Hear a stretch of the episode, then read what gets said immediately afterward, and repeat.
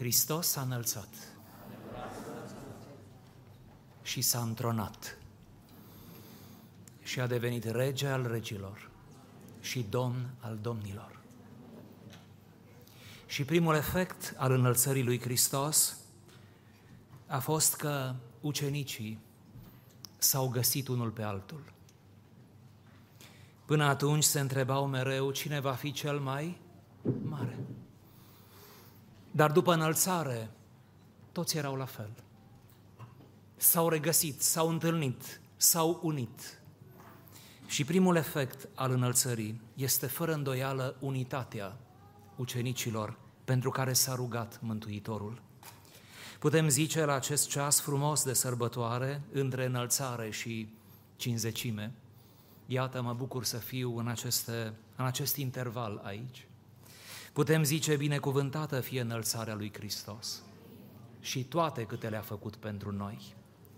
Deschidem scripturile pentru dimineața aceasta la Evanghelia după Luca, la capitolul 9, citim de la versetul 57 până la 62, deși vom predica doar din versetele 59 și 60.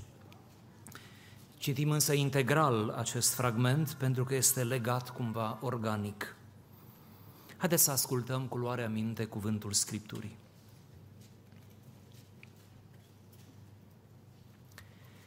Pe când erau pe drum, un om i-a zis, Doamne, te voi urma oriunde vei merge.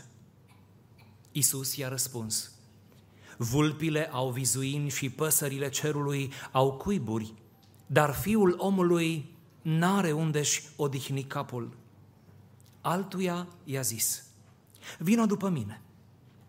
Doamne, i-a răspuns el, lasă-mă să mă duc întâi să îngrop pe tatăl meu. Dar Isus i-a zis, lasă morții să-și îngroape morții și tu du-te de vestește împărăția lui Dumnezeu. Un altul a zis, Doamne, te voi urma, dar lasă-mă întâi să mă duc să-mi iau rămas bun de la ei mei. Isus i-a răspuns, Oricine pune mâna pe plug și se uită înapoi, nu este destoinic pentru împărăția lui Dumnezeu. Amin. Ședeți.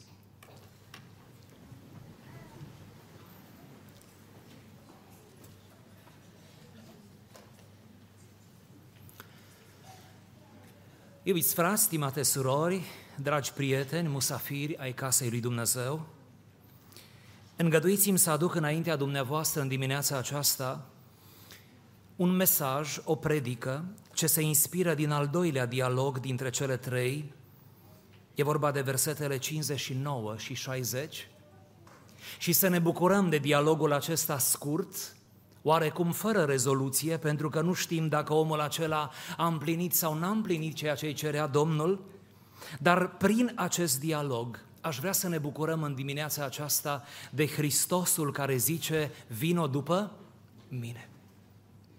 Aș vrea ca imaginea Domnului Isus Hristos, Mântuitorul nostru, în această dimineață să rămână aceasta, de la început și până la sfârșit a Hristosului care în ultimul drum spre Ierusalim, un drum pe care a pornit în versetul 51 din același capitol, întâlnește oameni și se dovedește încă o dată pentru a câta oară că lui îi se potrivește numele Dumnezeu, iubitorul de oameni. În drum spre patimi, în drum spre cruce, spre înviere, spre înălțare, Domnul Isus se oprește din loc în loc, iar evanghelistul Luca ne consemnează câteva din aceste ocazii și întâlnește oameni diferiți. Și aproape tuturor pe care îi întâlnește în drum, este ca și cum e ultima dată când năvodul se aruncă, ultima dată când Domnul cheamă, pentru că e ultimul lui drum pământesc. În drum spre Ierusalim zice, vino după mine. Desigur, eu mi-aș dori un lucru care nu ține de mine, pe care eu nu-l pot realiza, dar pot să mi-l doresc. Mi-aș dori ca toți de aici să simțim într-un fel sau altul chemarea vino după mine.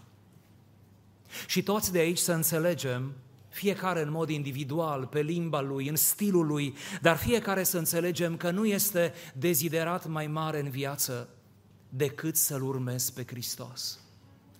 că îi urmezi pe oameni și ajungi desnădăjduit pentru că oamenii te dezamăgesc. Tu te dezamăgești pe tine. Urmezi proiecte politice, economice, de dezvoltare personală și ajungi la o limită a acelor proiecte și nu te mai încântă, nu te mai ajută. N-ai pățit asta? Pentru că toate acelea sunt făcute de oameni și în spate au minți omenești. Îți urmezi uneori propriile dorințe, propriile instincte, îți urmezi planul tău, proiectul tău de viață, cum se spune mai nou, și îți dai seama că intri în tot soiul de încurcături și la un moment dat te blochezi și propriul proiect e un drum înfundat. Ieșirea din toate acestea e Hristos și urmarea lui Hristos. Să privim spre acest dialog, apoi să găsim un titlu predicii din această dimineață. Domnul îi zice acestuia, versetul 59, Vino după mine. Doamne, i-a răspuns el, lasă-mă să mă duc întâi, ce să fac? Să mă duc întâi să îngrop pe tatăl meu. Aș vrea să vă previn, va fi o dimineață tristă, dar diseară voi avea o predică numai de bucurie. Așa că ar fi bine să ne reîntâlnim diseară să reparăm.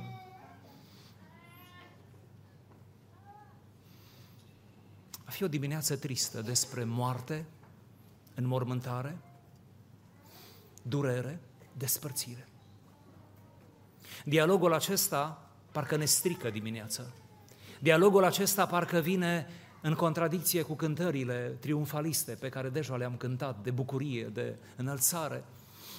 Și iată că omul acesta, chemat de Domnul, zice, Doamne, te urmez, vin, mă fac cenicul tău, dar întâi lasă-mă să îngrop pe tatăl meu. E bine de știut că la vremea aceea, în secolul I și în partea aceea a lumii, din motive de climă, oamenii erau îngropați în aceeași zi în care decedau.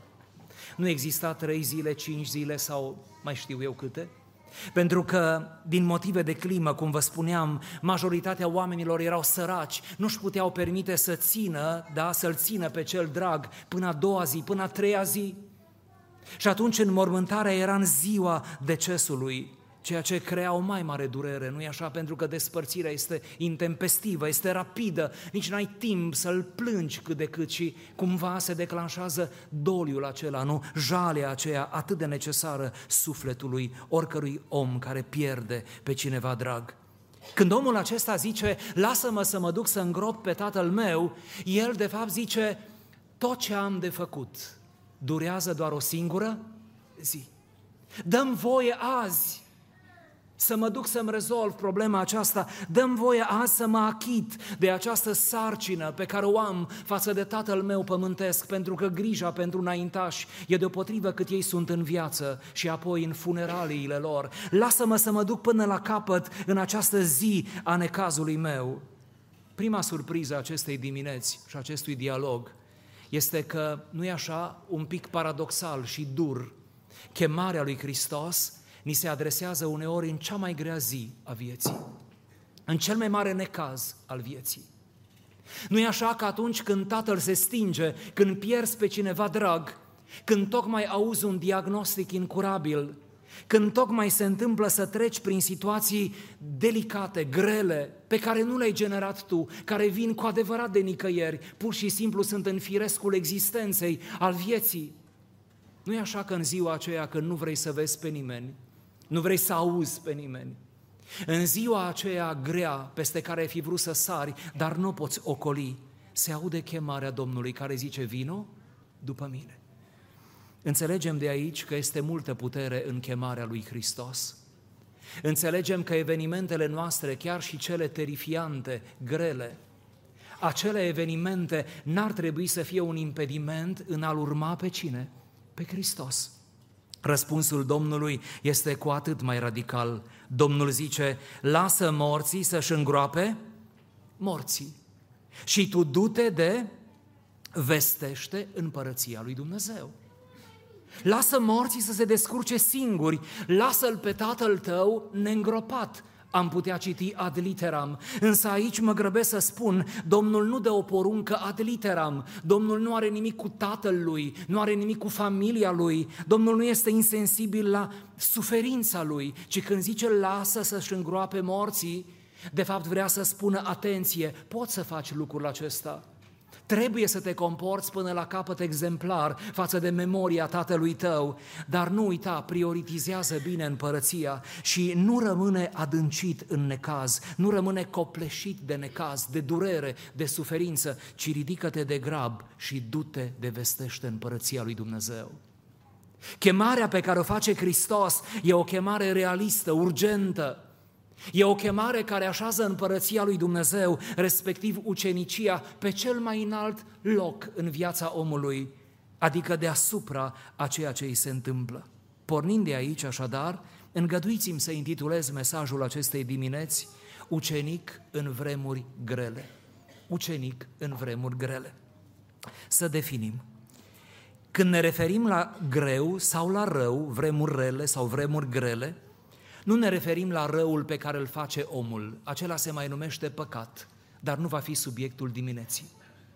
Ci ne referim la răul care ni se întâmplă, răul de care ne temem cel mai mult. Dimineața când plecăm de acasă ne rugăm în toate felurile să ne păzească Domnul de accidente, de oameni răi, de întâmplări neprevăzute și în toate acestea noi de fapt, dacă ar fi să simplificăm, zice să ne păzească Dumnezeu de rău, de răul care ni se întâmplă. Spaima inimii noastre în fiecare dimineață, ba chiar în fiecare seară, înainte de a ne pune la culcare. Spaima noastră toată ziua este nu cumva să ni se întâmple ceva rău. Știți că uneori, de ce ți-e frică de aceea nu? Scapi. Pentru că răul, să privim vă rog cu zâmbet, măcar aici, acum, răul uneori te alege el pe tine, tu nu-l alegi tu locolești, tu eviți, tu ce, îți iei măsuri și se întâmplă. Am auzit multe întâmplări ale oamenilor din jurul meu care povesteau de un anumit rău care li s-a întâmplat și povesteau de cele mai multe ori cât de bizar a fost răul acela și cum n-ar fi trebuit să se întâmple, că toate măsurile au fost luate și n-ar fi trebuit să se întâmple.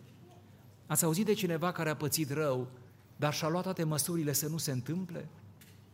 Ați auzit de cineva care făcea o muncă, nu vreau să intru în detalii, am auzit cu detalii, dar să nu particularizăm prea mult, care făcea o muncă fizică, manuală, și a terminat munca pe ziua aceea, s-a dus spre casă, dar s-a gândit să se întoarcă să mai termine ceva. Ce vă spun e aproape dramatic în, în, în, da? în caracterul ăsta imprevizibil. Și s-a întors să mai termine ceva. Și când a rezolvat acel ceva, s-a accidentat. Și am auzit pe aceștia spunând, bine era dacă nu mă întorceam. Dar nu poți să nu te întorci. Pentru că tot ce ne este scris ni se întâmplă. Pentru că nu poți ocoli. Când spune mucenic în vremuri grele, spune mucenic în vremuri din acelea cum le-a descris Iov, bună oară, în capitolul 3, versetul 26, N-am nici liniște, nici pace, nici odihnă și necazul dă peste mine. Așa cum găsim în Proverbe 13, iertați-mă, 14 cu 13, de multe ori chiar în mijlocul râsului inima poate fi mâhnită și bucuria poate sfârși prin necaz. Și cum să nu cităm din plângerile lui Ieremia? 5 cu 15. S-a dus bucuria din inimile noastre și jalea a luat locul jocurilor noastre. S-a dus bucuria, am pierdut-o. Răul care ni se întâmplă este o pierdere a cuiva drag, care poate veni subit sau oarecum anunțată dinainte. Răul care ni se întâmplă este un diagnostic incurabil, care te va implica, din punct de vedere medical, într-un tratament lung și extrem de greu, solicitant pentru psihic și pentru fizic. Răul care ni se întâmplă se referă la un diagnostic de o boală autoimună, o boală cronică, pentru care vei lua tratament toată viața. Răul care ni se întâmplă este că printr-o împrejurare, probabil un accident, rămâi cu o anumită dizabilitate, poate vizibilă. Nu te mai poți ajuta de ceva din corpul tău, rămâi cu o anumită dizabilitate. Este răul care ni se întâmplă și pentru că el ni se întâmplă și nu e generat de nimic și nu trebuie să stabilim neapărat legături între răul acela și restul vieții, ce facem în momentul acela? Ca să fiu cât de cât mai sistematic, eu am zis că aceste vremuri grele au trei caracteristici, doar le enumăr, ca apoi să ajungem în sfârșit la soluții. În primul rând, aceste vremuri sunt vremuri care nu pot fi prevăzute. Ați auzit? Nu pot fi cum? Prevăzute. Adică ele nu sunt previzibile. Nu, nu operează după binomul cauză-efect. Ele sunt imprevizibile și toți ne temem de imprevizibil. Doi, vremurile acestea nu sunt doar cele care nu pot fi prevăzute, zice că nu pot fi controlate. Bun, nu le putem prevedea, am înțeles, dar să fim pregătiți și când vin să le putem controla, să le putem gestiona. Nimeni nu poate gestiona un mare necaz.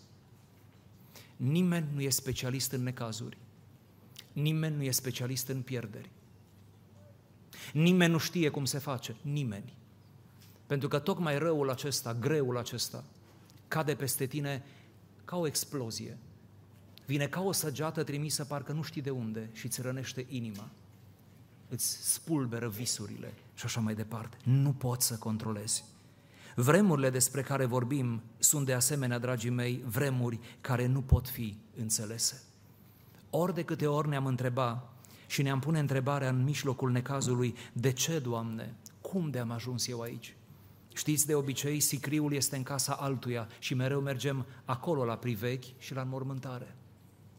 Dar vreau să vă aduc aminte, în cel mai elegant mod, că uneori, uneori, sicriul este la noi în casă. Nimeni nu știe ce să facă atunci. Nimeni. Când mergem la altul, avem cuvinte, avem prezență, avem ce trebuie. Mergem cu drag, mergem cu compasiune, mergem cu daruri, știm ce avem de făcut.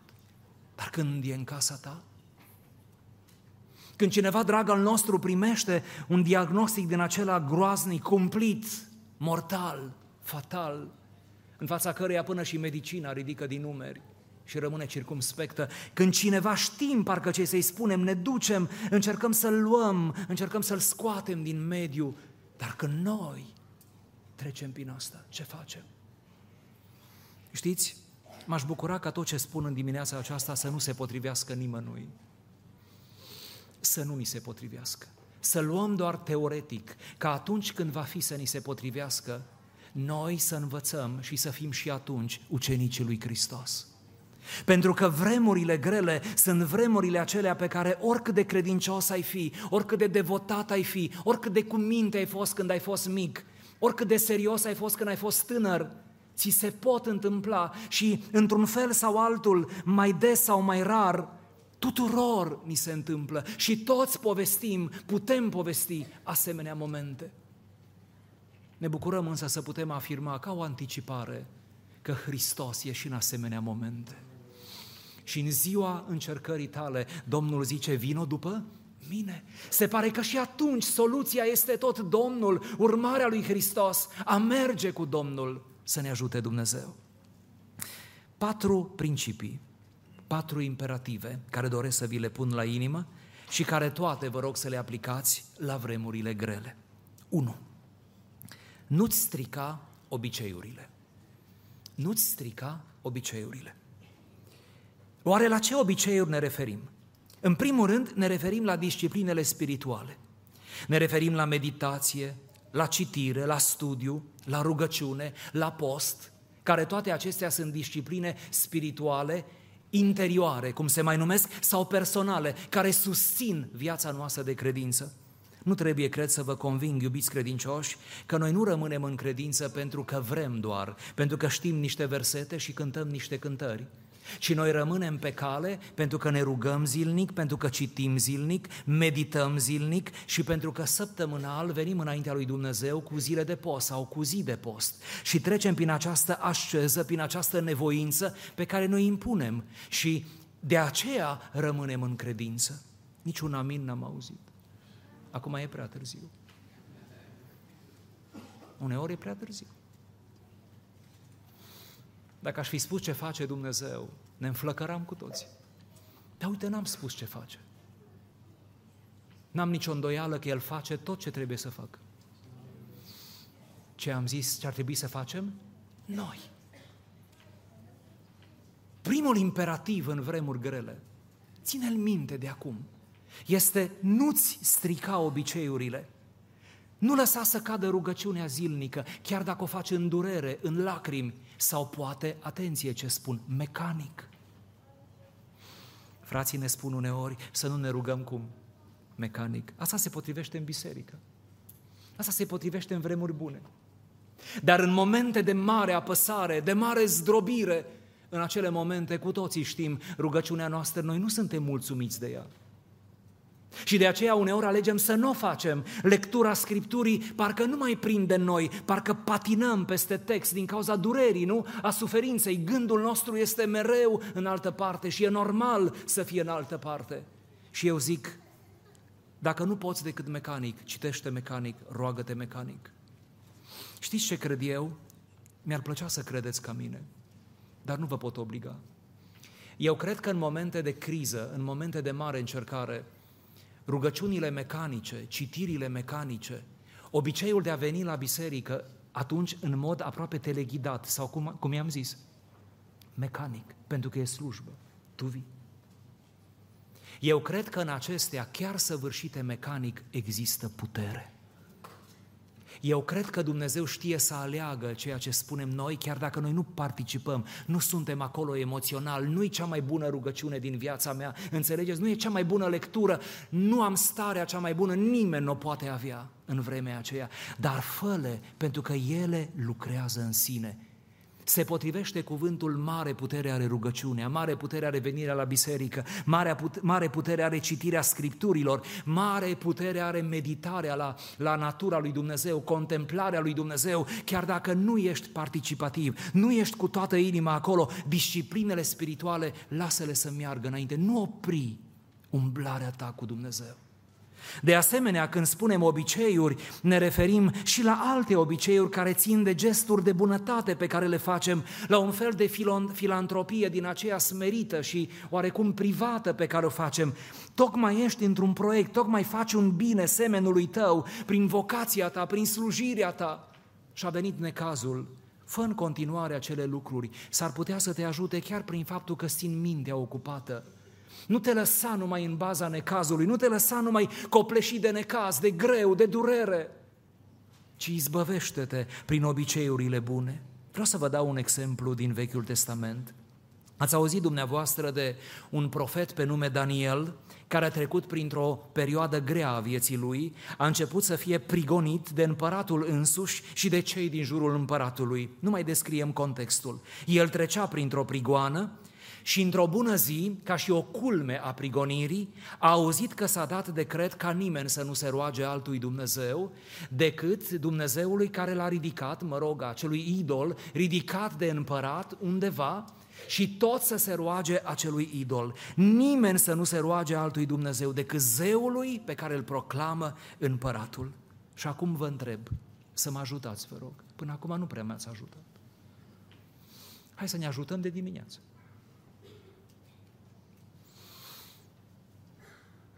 Daniel, când a auzit asta, vremuri grele, pedeapsă, prigoană.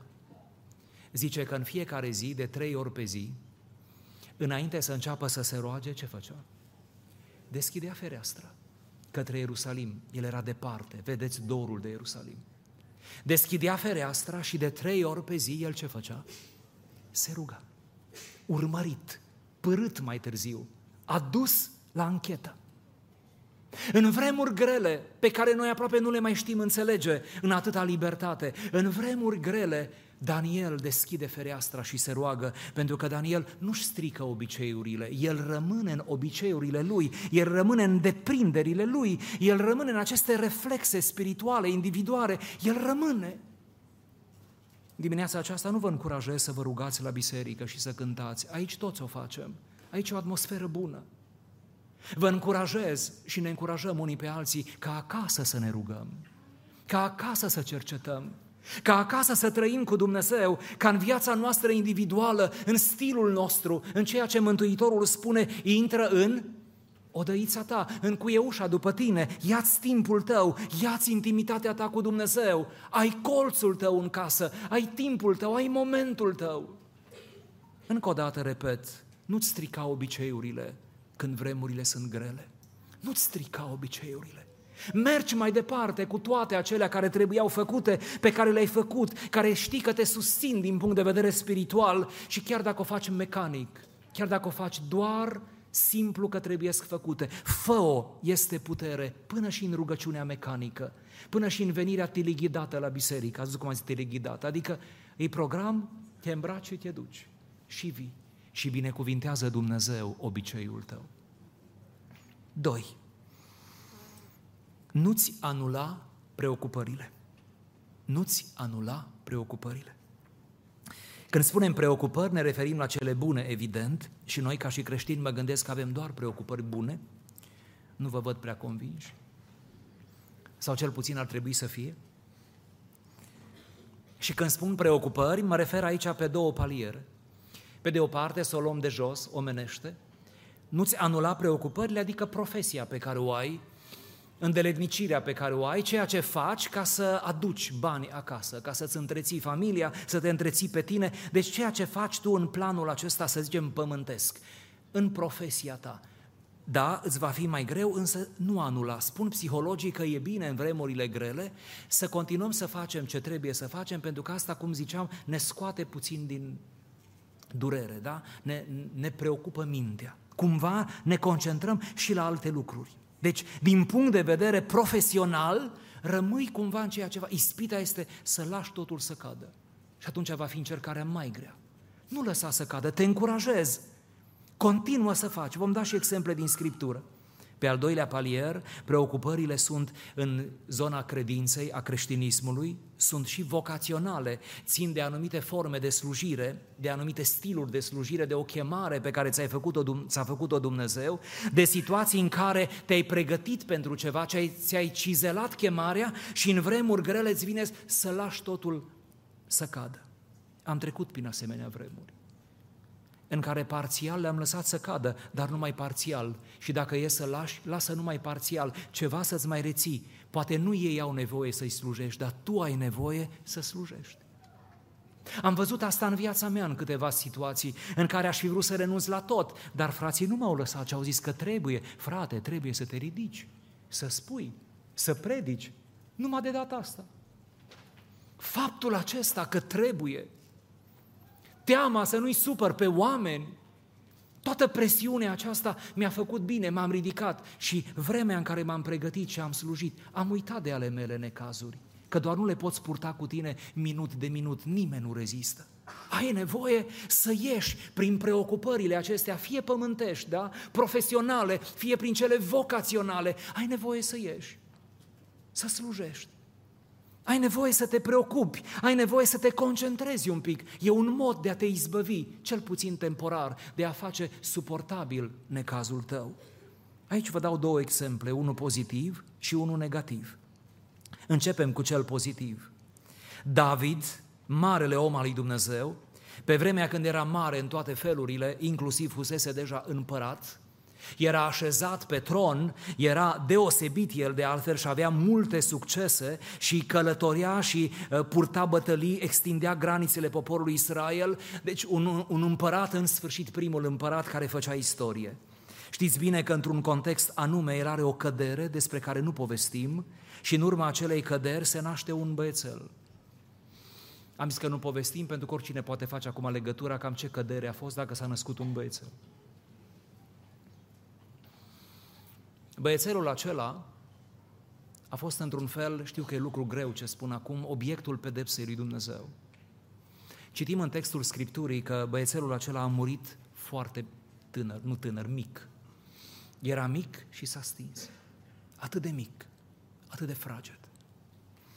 David și-a îmbrăcat hainele de jale, a intrat în postul de jale și a lăsat barbă mare. Nu s-a mai spălat, nu s-a mai îngrijit. S-a ignorat pe sine, pentru ca să se poată concentra la jale, pentru că jalea presupune temporar o uitare de sine. Jalea adevărată este când te uiți pe tine. Da? Devii aproape insuportabil la propriu și la figurat. Am zis temporar. Temporar. El era în perioada aceea. David trecea printr-o mare încercare, pentru că nu e vorba doar de moartea băiețelului, ci e vorba de toată istoria din spatele nașterii acelui băiețel, mă înțelegeți? Deci el era lovit cel puțin din două direcții și inima lui era covârșită de spaimă, de durere. Și plânge David și jelește David și tot în Scriptură citim că la un moment dat, după ce s-a împlinit jalea, zilele de jale, rânduiala pentru jale, la un moment dat citim că se ridică parcă în capul oaselor, se ridică fizic, dar se ridică parcă și cu sufletul, își aruncă hainele, se spală, se bărbirește, se dă cu aftershave. Acum să nu vă mirosiți unul pe altul. Și își îmbracă haine de sărbătoare. Schimbarea a fost atât de bruscă încât toți din jur au venit la David și au spus, ce faci? Ce faci? Cum te bucuri? Și tu ai trecut prin așa mare necaz. Și David răspunde, parafrazez, zilele de jale s-au încheiat. Acum, el, copilul, nu mai pot să-l aduc înapoi, chiar dacă aș plânge mai departe.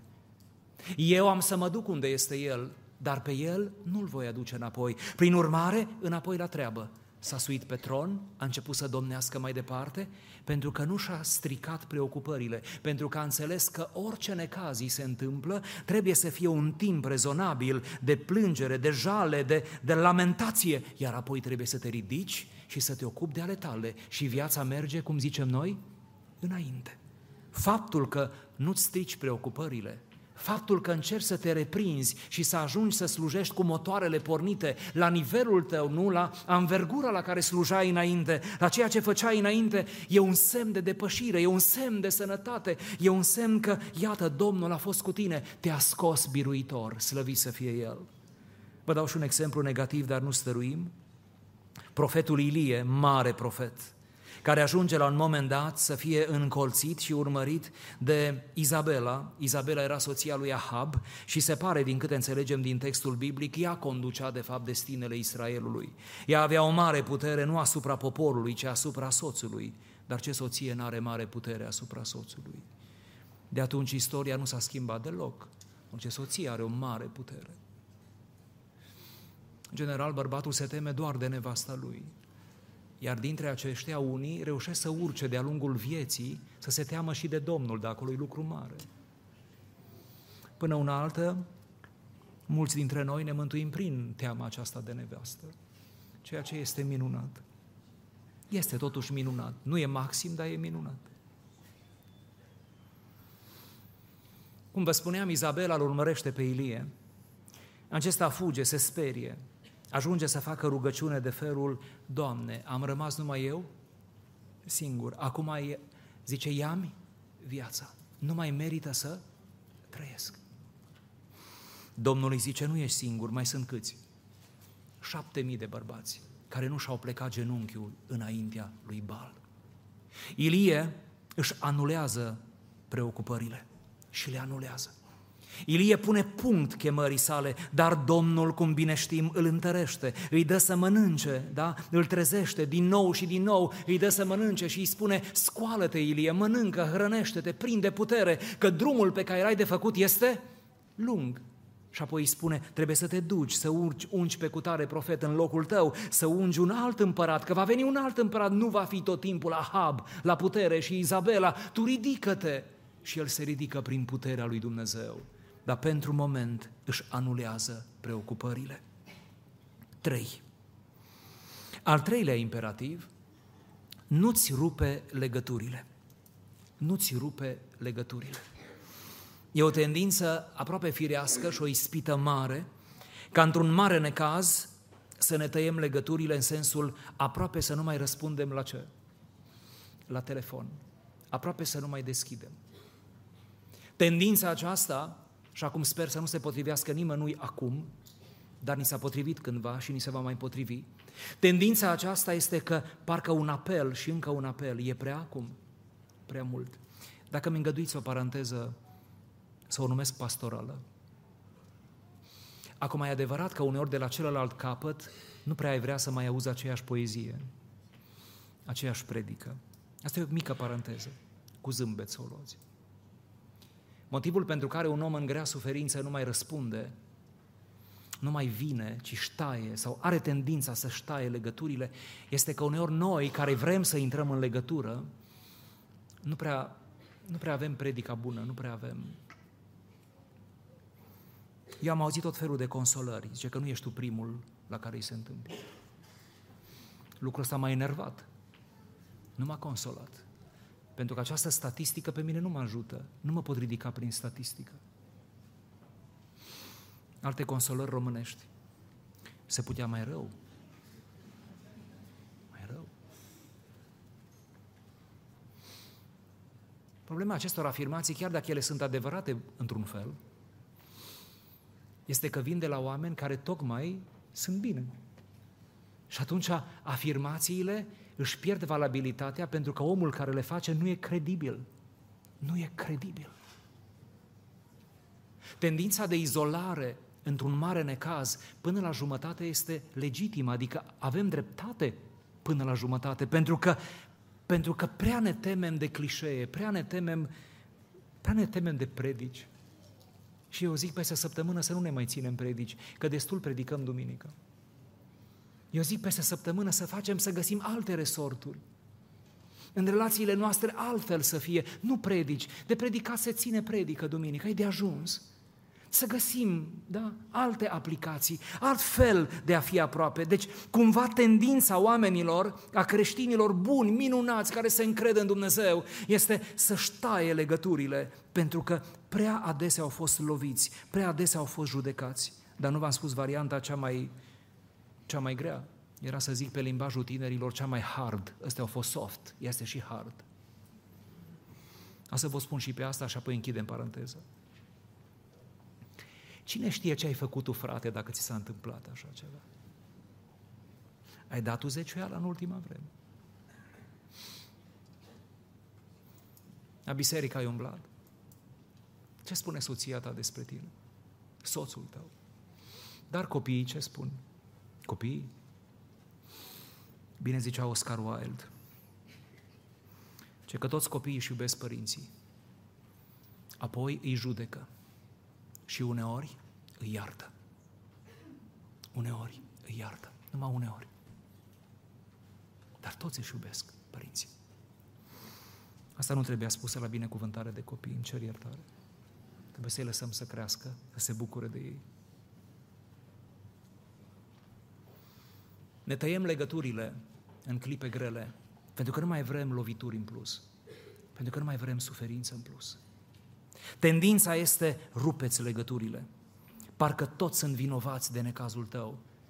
Ei sunt vinovați chiar dacă nu sunt vinovați, pentru că ei tocmai le este bine și ți se pare că n-ar avea voie să le fie bine cât, câtă vreme ție ți-e rău. Dar îndemnul este, dacă vrei să rămâi ucenic în vremuri grele, nu-ți rupe legăturile. Vreau doar să dau câte un exemplu pozitiv și apoi unul negativ. În primul rând, exemplul acela pozitiv.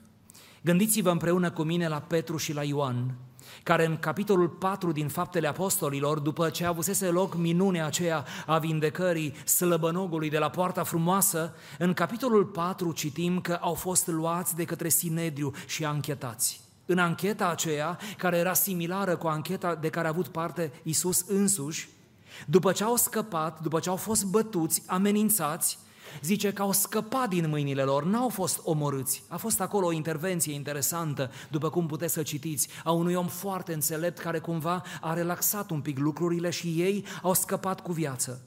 Iar Petru și Ioan în acel mare necaz, bătuți și amenințați, pentru că asta nu poți să spui că e simplu, treceau printr-un necaz, treceau prin vremuri grele, citim acolo că s-au întors la ai, cine știe, la ai lor.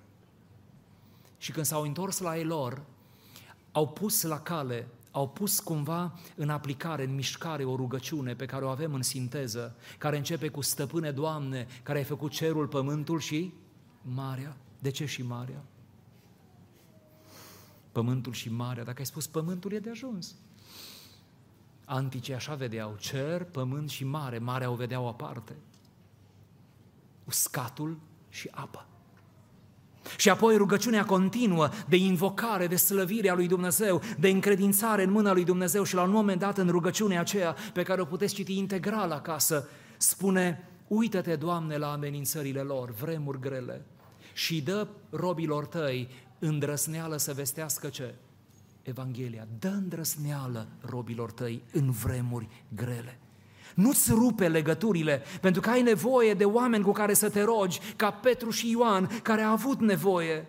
Dacă ai un grup de casă, un grup de părtășie, dacă biserica ta este împărțită pe asemenea grupuri, vă întâlniți peste săptămână sau duminică seara alte biserici, dacă aveți un ritm săptămânal al întâlnirilor a unui grup de studiu, te implor, nu renunța să mergi în grupul acela, în grupul de părtășie. E un grup de susținere, de suport spiritual Du-te, împărtășește, fă-te, vulne, fă vulnerabil, rugați-vă împreună și să vă asculte Dumnezeu. În izolare suntem mult mai slabi decât suntem împreună. Uneori vii în comunitate, inima ta e atât de grea și de lovită, inima ta e atât de împietrită, nu te poți conecta la nimic, dar bucuria din jur, ascultă-mă, ca prin minune, ți se transferă și ție, puțin, dar e bun și puținul acela. Atmosfera aceea, zâmbetul cuiva, întâlnirea cu cineva, lucruri aparent nesemnificative, omenești, dar care îți schimbă puțin viața, care îți schimbă puțin atitudinea. Du-te între oameni, fii alături de oameni, fii în mijlocul Bisericii lui Hristos. Să vă dau și un exemplu negativ și apoi mergem la ultima învățătură. Iona, profetul Vechiului Testament, care, cum bine știți, Domnul îi zice, du-te la Ninive și vestește încă 40 de zile și Ninive va fi nimicită. Și la vremea aceea, de la Ninive se conducea lumea. Să aveți întotdeauna, vă rog, dimensiunea corectă a misiunii lui Iona. Iona nu e trimis la o cetate oarecare, ci e trimis în inima Imperiului și Ninive conducea lumea și Ninive subjuga inclusiv pe cine? Pe Israel și toate țările din jur. Să te duci să spui împăratului din Ninive și locuitorilor ei încă 40 de zile și va fi Ninive nimicită, însemna ceva de genul va cădea capitala Imperiului. Ori lucrul acesta e mult prea mult pentru orice profet. Pe jumătate aproape că îi dăm dreptate la Iona să fugă, pentru că cine ar merge cu o asemenea misiune într-un loc atât de primejdios, cum ar fi capitala? Cum știți, fuge, ia o corabie care merge spre Tars, în drumul lui invers, dacă vă uitați pe o hartă, dar nu acum să vă uitați, dacă vă uitați pe o hartă, nu trebuie să fiu așa prevăzător, că de obicei nu ne uităm, nu? Dacă vă uitați, veți vedea că Ninive într-o parte și Tarsul este exact în partea diametral opusă. Și el pornește nu într-o localitate lângă Ninive, ci sensul a fost nu cât mai aproape de Ninive, ci cât mai departe.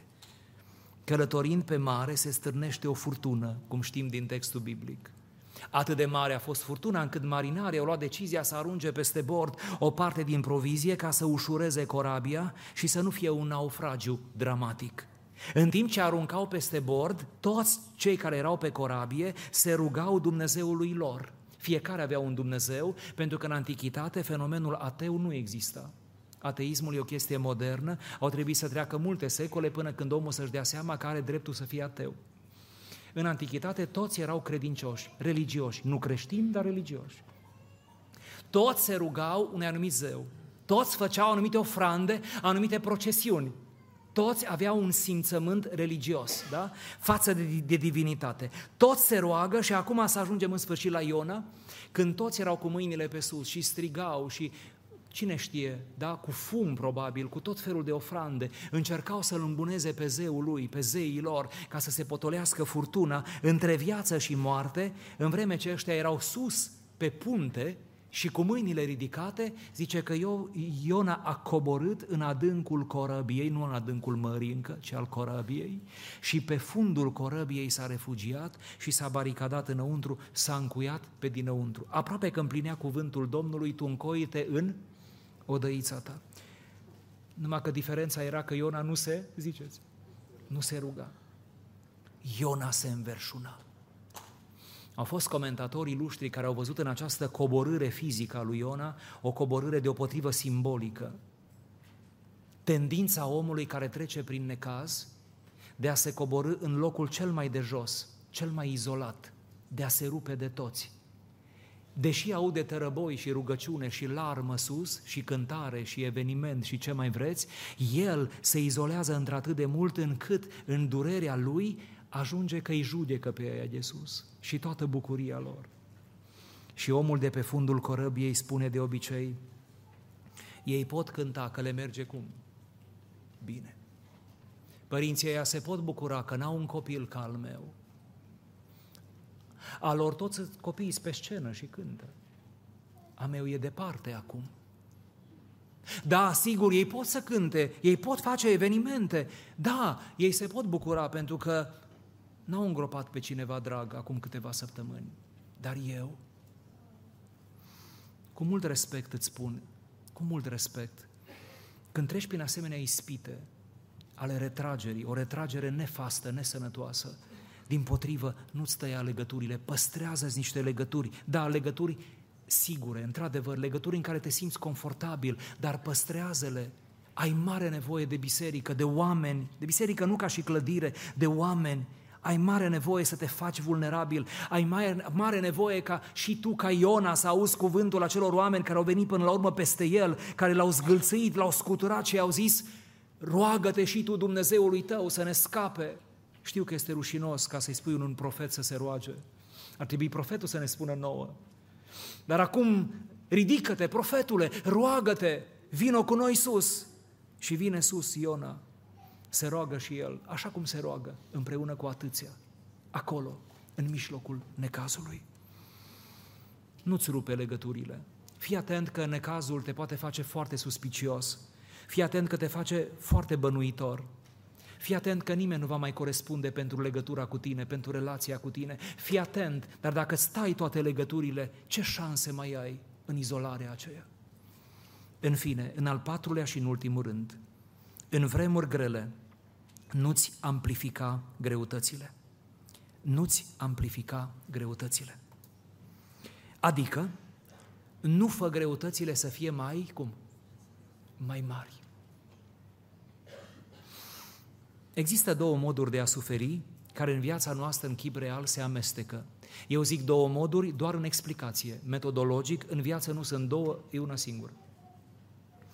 Primul mod, și care este cumva legitim în suferințele noastre, e suferința reală, adică ceva cu adevărat s-a întâmplat.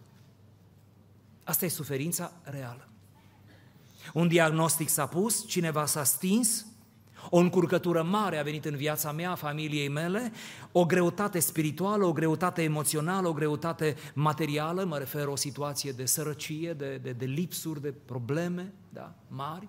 Nu trebuie neapărat boală ca să fii necăjit poți fi necăjit de multe alte situații negative, o relație tensionată cu cineva, o situație pe care nu poți gestiona, care te depășește, îți produce multă, multă tristețe, toate acestea se încadrează în această categorie a suferinței reale. Cauzele sunt reale. Dar țineți-vă bine și ascultați ce urmează. O parte din suferința noastră nu e din cauze reale, ci e din cauze de care?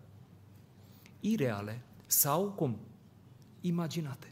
Probabil că ați văzut semenele dumneavoastră care, după ce și-au făcut analizele și le-au ieșit bine, vin cu hârtia, bucuroși în prima clipă că le-au ieșit bine, după care cad într-o întristare mare, într-o deznădejde și îl întreb ce cu tine. Acum au ieșit bine, dar cine știe cum o să iasă peste un an?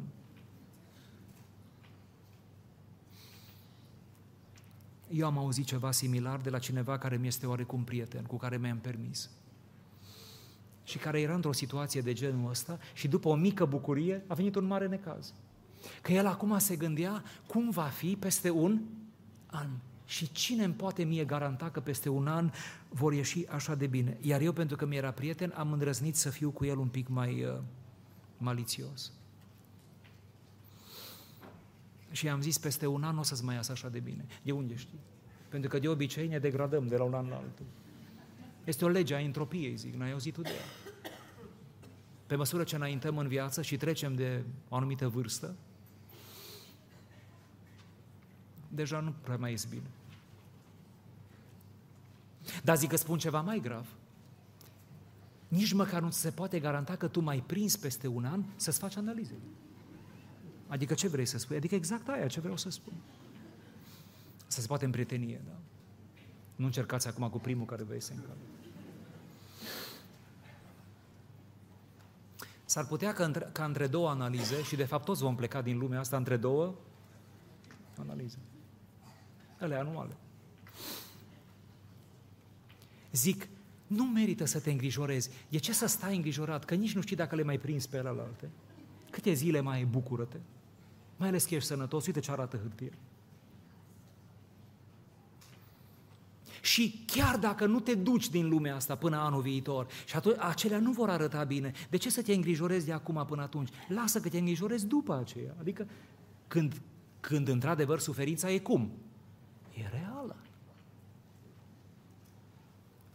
Eu pun lucrurile în așa fel încât să zâmbim, ca să facem mai ușor adevărul, să-l facem suportabil.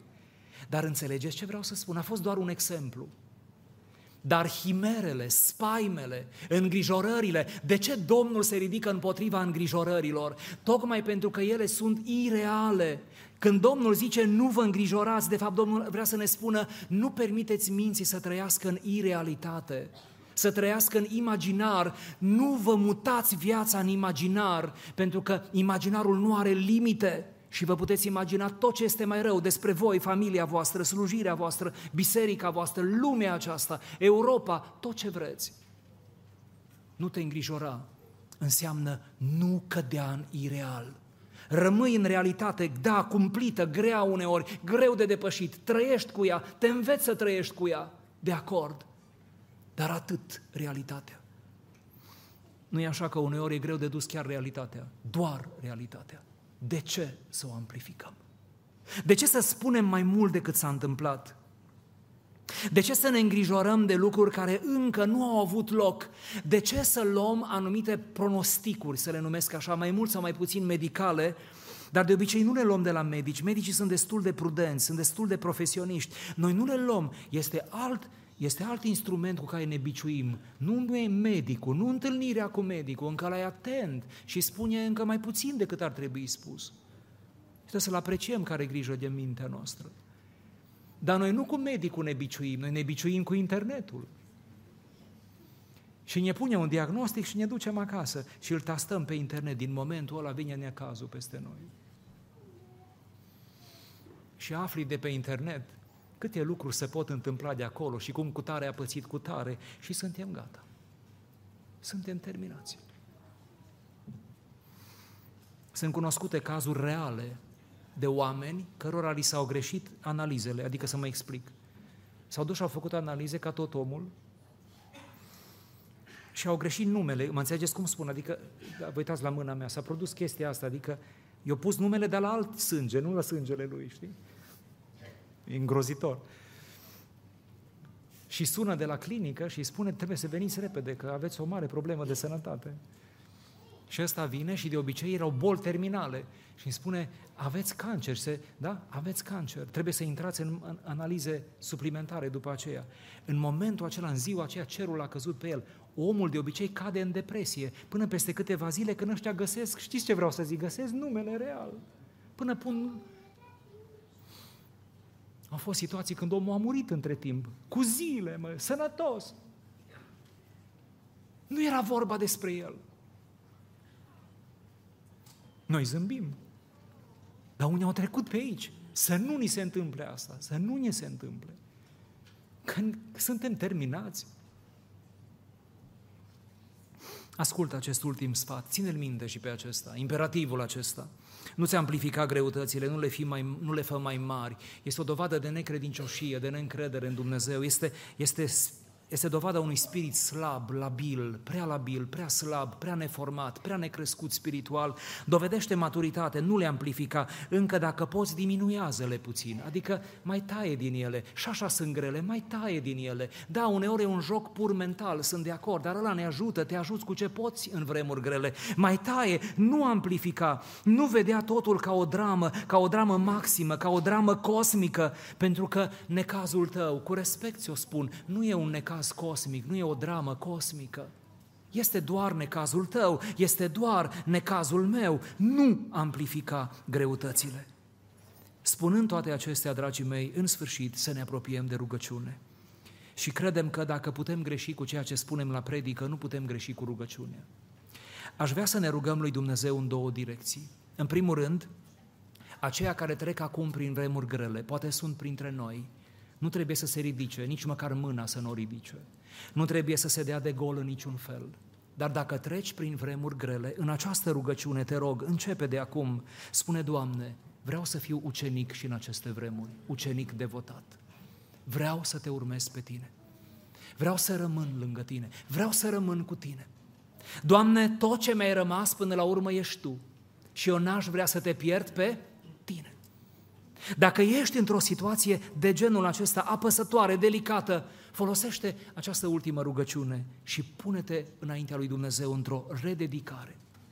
Dacă ești într-o vreme bună și toate merg precum ți-ai dorit și dacă nimic rău nu ți s-a întâmplat de o vreme și poate nu se va mai întâmpla o vreme, nimic rău în viața ta, dacă ești în starea aceea bună, roagă-te Domnului preventiv și spune, Doamne, când va fi să vină ceasul cel greu, ajută-mă să rămân lângă Tine. Și chiar dacă ne merge bine toată viața, când va fi să plecăm de aici, va fi un ceas greu, plecarea de aici. Teama de moarte. Evenimentul acela final, chiar unui om, prin absurd, că îi merge bine până atunci, atunci nu-i va mai merge bine. Ceva se va întâmpla. Una dintre frumoasele rugăciuni pe care eu le-am citit în ultima vreme zice, Doamne, în ceasul morții mele, te rog să mă iei de mână să mă treci dincolo.